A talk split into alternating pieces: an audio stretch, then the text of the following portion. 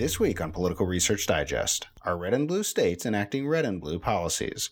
For the Niskanen Center, I'm Matt Grossman. Public opinion and political parties are dividing across states. But is public policy following these differences, with conservative publics and majority Republican parties enacting more conservative policies? New research finds that shifts in state public opinion are reflected in policy, but not always through party majorities. I talked to Christopher Warshaw of George Washington University about his comprehensive new study with Devin Caughey, published in the American Political Science Review, called Policy Preferences and Policy Change Dynamic Responsiveness in the American States, 1936 to 2014. But majority state parties may need to win over centrist legislators and governors to pass new policy.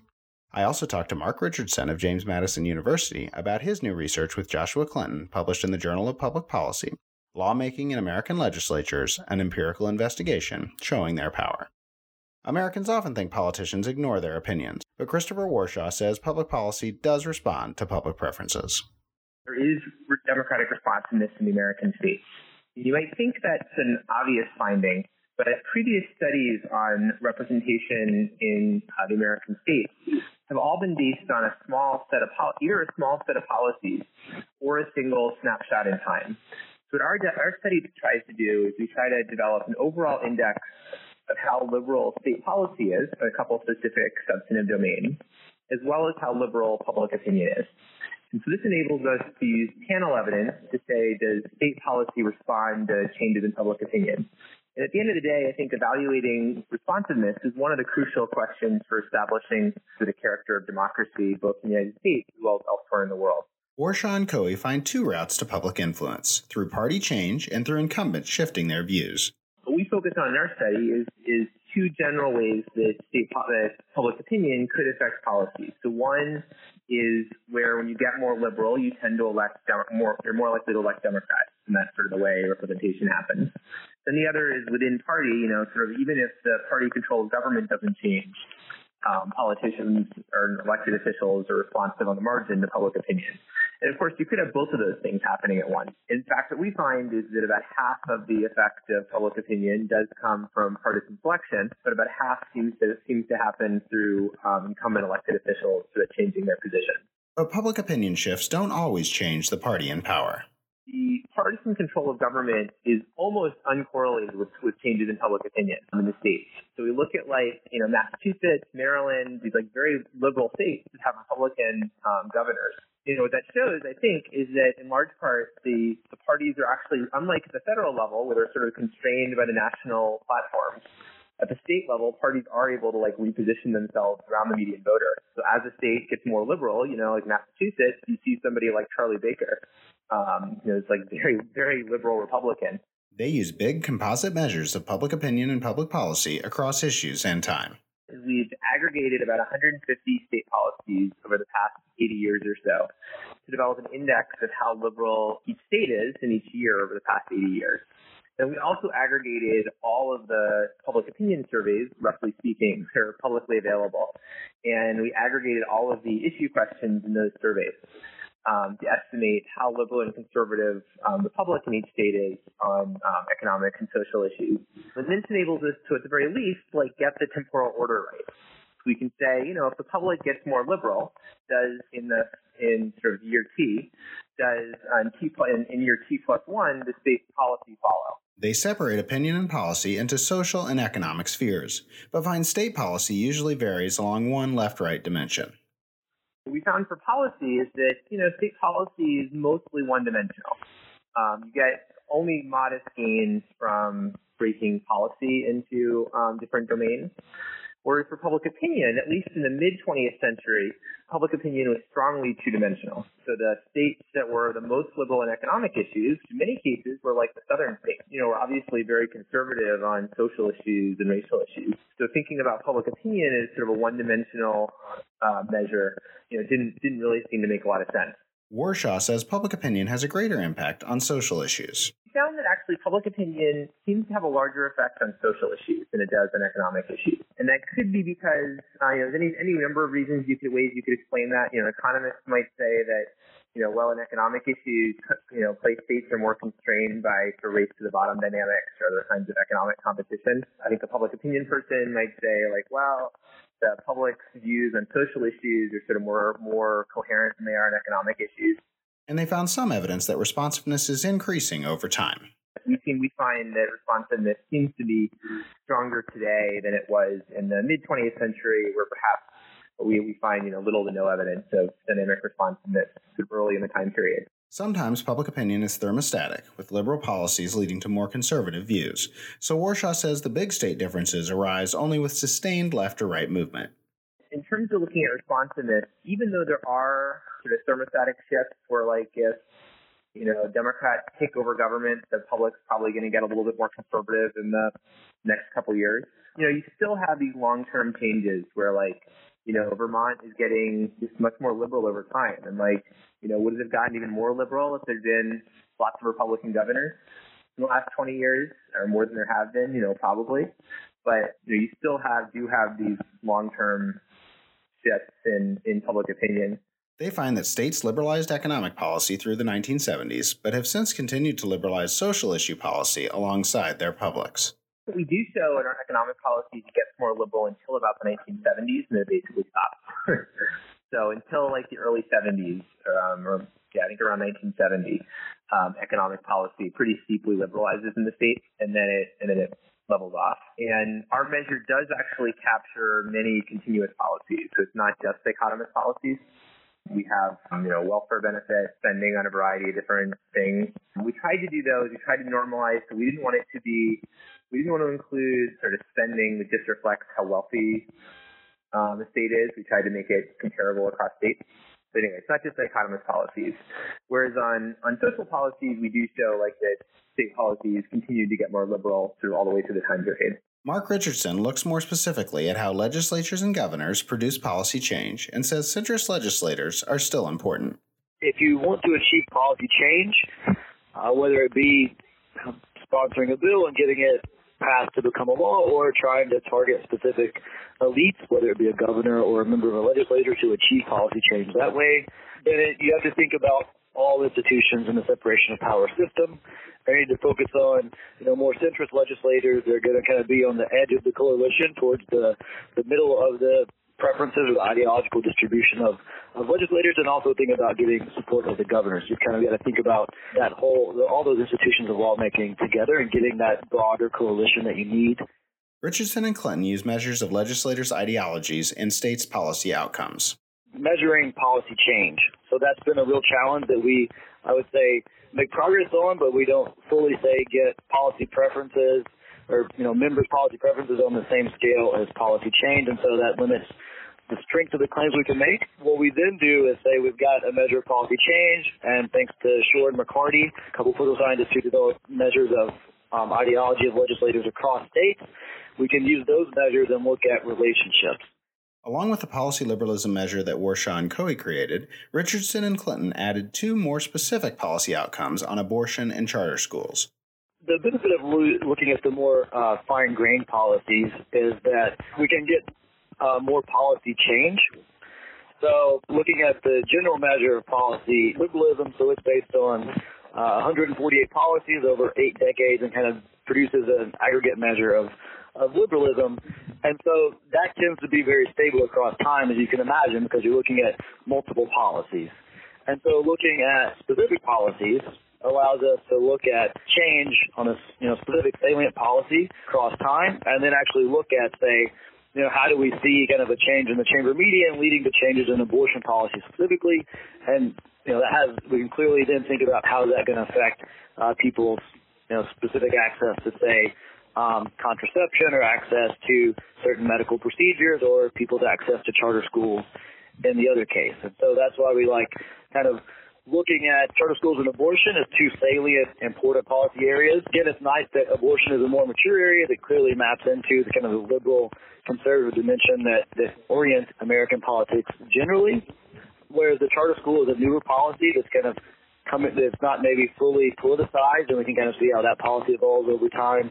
They were trying to evaluate whether majority parties get to set the agenda and move policy toward their median member, as some say happens in Congress if you're looking at a bill going to becoming law, you know, looking at the preference of the governor. So we can't ignore the governor and his or her veto. if you're going to think about that process. Now, that's not to say that you might find, if you just looked at a single chamber, more more influence from uh, institutional structures, you know, like the Hastert rule, that would give um, the majority party more control. So that you know, maybe um, I would say you know, majority party support in a single chamber which, you know, that would just like the Hastert rule, right? So a majority of the members in the House, they have to support a bill to bring it to the floor is not going to be sufficient for a bill to actually, you know, become law because we have to get through the Senate and the governor. They first simulated what outcomes would look like from each view of policymaking. How to adjudicate between uh, theories like this is the use of simulation. So both a you know a theory with the negative agenda power for a majority party. Also predicts an important role for the median in determining policy outcomes. Uh, similarly, you know, the model is based more on, you know, filibuster pivots, veto pivots, and an executive also have an important role for the median. And, and so without the simulation, we wouldn't re- really be able to say much because this correlation between policy outcomes and the preference of the median member could be consistent with both of those models. Richardson says median legislative preferences are more important than party control you maybe don't have to focus on getting change in party control. If you can get a, change, a move in the, the median member or the most, you know, the most interest member, and then also you want to focus on obviously the governor too. So if you're looking to enact policy, it would, you know, I would say focus on kind of can you, uh, you know, get the the median member, the most interest member on your policy issue on your side kind of the center of the legislature, I should say, that center member on your side, whether it be through electoral change or just persuading that member that's already in office. And then you also want to say maybe that, you know, that center member is already on your side in the legislature, but you've got a governor that's opposed, then you'd want to try to focus on, you know, getting change in the governor, maybe through electoral change or again through persuasion. So kind of focusing on those two people specifically is going to be what you want to do. He thinks the insights would work for Congress and for the states. Models, of course, were originally designed looking at Congress, not the states, but they have pretty similar institutions overall. Um, you know, a key difference between, say, Congress and the states is most states uh, don't have a filibuster. So in in our data, we only code five states as having some kind of filibuster or procedure, and so that's an important dif- difference. Some states don't have say um, a veto override provision. It's only a simple majority is required. I should say a supermajority to override a veto. Only a simple majority is required. So I think overall, you know, the model should translate pretty well. The results also help explain why there's so much stability in policy in the face of party change. You know, a key insight from from our findings would be that what matters is kind of that median member, that centrist member of the legislature, and the governor. And so you could presumably and certainly very plausibly in the South have a change in party control. But if the preferences of that median member are not changing much, uh, you know, eh, given the change in party control, basically through replacement, you're getting very small changes in the median, even though you have a change in party control of the legislature, then we wouldn't expect there to be actually much policy change at all. Richardson found the most change in charter schools policy. If we are kind of ranking stability, charter school policy in our data is the least stable uh, abortion policy uh, more stable, and then uh, the liberalism, as you mentioned, is the most stable. And so uh, I think if we look at, say, for instance, uh, charter schools, so uh, what we see interestingly in that case, and this goes back to some of what I mentioned in terms of policy change being important at the beginning and then how it changes over time. So California adopts um, a more permissive charter school policy upon initial adoption, and you know, we would we would say that now is a more conservative position, something that's more uh, allows charter schools to have uh, less rate, less oversight from say uh, the state, uh, be less bound by um, you know, state law, things like that.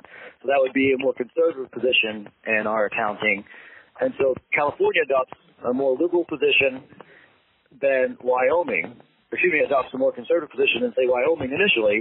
And then over time, I would say as those become politicized, we see uh, California's measure becoming more liberal, uh, i.e. more restrictive over charter schools, and Wyoming's becoming more conservative. But at the end of our data, and so our data begins in 97, ends in 2014, we still see that charter school is more permissive of charter schools, i.e. has more conservative charter school policy than Wyoming. Warshaw says there's still a lot of room for policy differences across states, but that public opinion is getting increasingly nationalized and sorted by party. I think say on the public opinion side, certainly politics is nationalizing. I think that increasingly the main difference in public opinion across states is simply the percentage of Democrats and Republicans in each state. Um, and like if you try to model the liberalism of, of U.S. state publics now, it's really it's all about just the percentage that are Democrats and Republicans. Um, it certainly wasn't true 50 years ago, right, where you had like huge within party differences across states on different issues uh, you know, now within party, like basically Democrats hold roughly the same beliefs whether you live in Wyoming, West Virginia, or uh, Massachusetts. In terms of though the you know policy and, and remaining differences, I think what, what we found in our study is that there are large and, and really durable differences across states in terms of their policies. Um, in particular, as you pointed out, the southern states are just much much more conservative than the rest of the country, especially relative to public opinion in, in those states. Richardson says as a result, we're likely to see polarized policy changes ahead. The effect of increasing polarization suggests that we should see policy moving away from these centrist outcomes. So if you look over time in the McCarty data, you know, you'll see that over time the chamber medians um, are moving farther away from the minority party median and closer to the majority party median. And so, you know, polarization is causing parties to be more similar within state legislatures and also causing that median member to be more conservative, then that suggests we're going to see more extreme policy. So far, Warshaw has not found much effect of institutional differences across states, but still wants to find out whether any reforms can make a difference in matching opinion with policy. To me, the most interesting questions from here are the effect of institutions. And it's the thing that I think about, um, you know, when I'm walking my dog is like, you know, what are the what are the institutions that might improve responsiveness? How would we measure the effect of institutions? You know, so that in order to figure out whether we should, you know, how we can improve the character of American democracy or, or democracy worldwide, um, you know, we have to have a sense that some institutions are better or worse for representation than others. And I think, you know, in that in that sense, the literature is still very early days in the literature. Both Richardson and Warshaw are mostly optimistic about their results. Normatively, we want to see public policy mapping back into the public's preferences, and ideally, kind of the the average member of the public would get their policy views, you know, have their policy views reflected in policy. But I think certainly a model or having policy be more responsive to the median should result in policy that's presumably more centrist. A basic metric for democracy is do does the views of the public or do the views of the public affect the policies the government produces? You know, certainly if the answer to that is no, it calls into question, you know, whether it's really a democracy, I think, or certainly whether it's a majoritarian democracy. And if the answer to that is yes, then that doesn't necessarily, you know, prove that it's like a perfect democracy, but at least provide some some evidence that the public's voice matters for governmental decisions. There's a lot more to learn. Political Research Digest is available bi weekly from the Niskanen Center and on iTunes. I'm your host, Matt Grossman. Thanks to Christopher Warshaw and Mark Richardson for joining me. Join us next time to find out whether whites vote on the basis of racial identity and anti black stereotypes.